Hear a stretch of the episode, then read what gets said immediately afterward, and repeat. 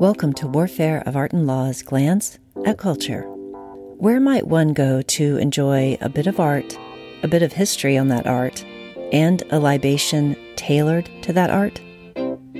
Cocktails with a Curator, an online offering by New York's Frick Collection that provides a tantalizing 20 minutes or so for art aficionados and mixologists. The focus of one such offering recently was on a woman known as Lady Meux who was of ill repute in 19th century London and whose art collection exhibited Egyptomania, a term used to describe the 19th century peak of interest in Europe and America with artifacts taken from Egyptian monuments, some of which are laced with an alleged curse.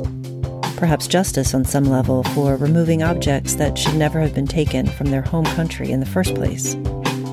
The Egyptian cultural object from the collection of Lady Meux that was the focus for this particular episode of Cocktails with a Curator was the mummy in case of Nesmin, who is believed to have been a priest in 3rd century BC.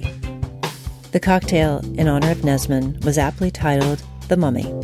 and was paired with intriguing insight about the background of Lady Meux and the three full length portraits she commissioned in the late 1800s from a then bankrupt American artist James Abbott McNeill Whistler. Whistler believed in art for art's sake, and he often signed his work with a butterfly monogram that developed over time and changed depending on the needs of a particular painting or Whistler's feelings. As displayed by his addition of a venomous sting to his butterfly signature during a time when he was dealing with the vexation of a libel suit he waged and won against an art critic and apparently Whistler would go so far as to destroy his work when properly provoked, as perhaps might have been the case with one of the full length portraits for Lady Meux, entitled Harmony in Crimson and Brown.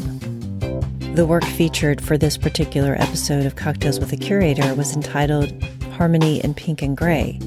and it was purchased by industrialist and financier Henry Clay Frick in 1918. One of the many lovely aspects of this painting is Whistler's butterfly monogram prominently displayed on the right of this portrait, thereby claiming its own compositional authority in the work. This and three other Whistler portraits are currently on display in the Whistler Gallery on the fourth floor of the Frick Collection's new home at Frick Madison. And for the next two years of its sublet of this space, the Frick will offer a striking experience its collection of old master paintings, European sculpture, and decorative arts that would usually be seen in the sumptuous environs of Frick's stately 1914 residence will now, for this limited time, be on view in a serene, Spartan setting, complete with a concrete gridded ceiling. Until one is able to visit the Frick in person, Cocktails with a Curator is a lovely opportunity to view and learn rich details about the works contained within the Frick collection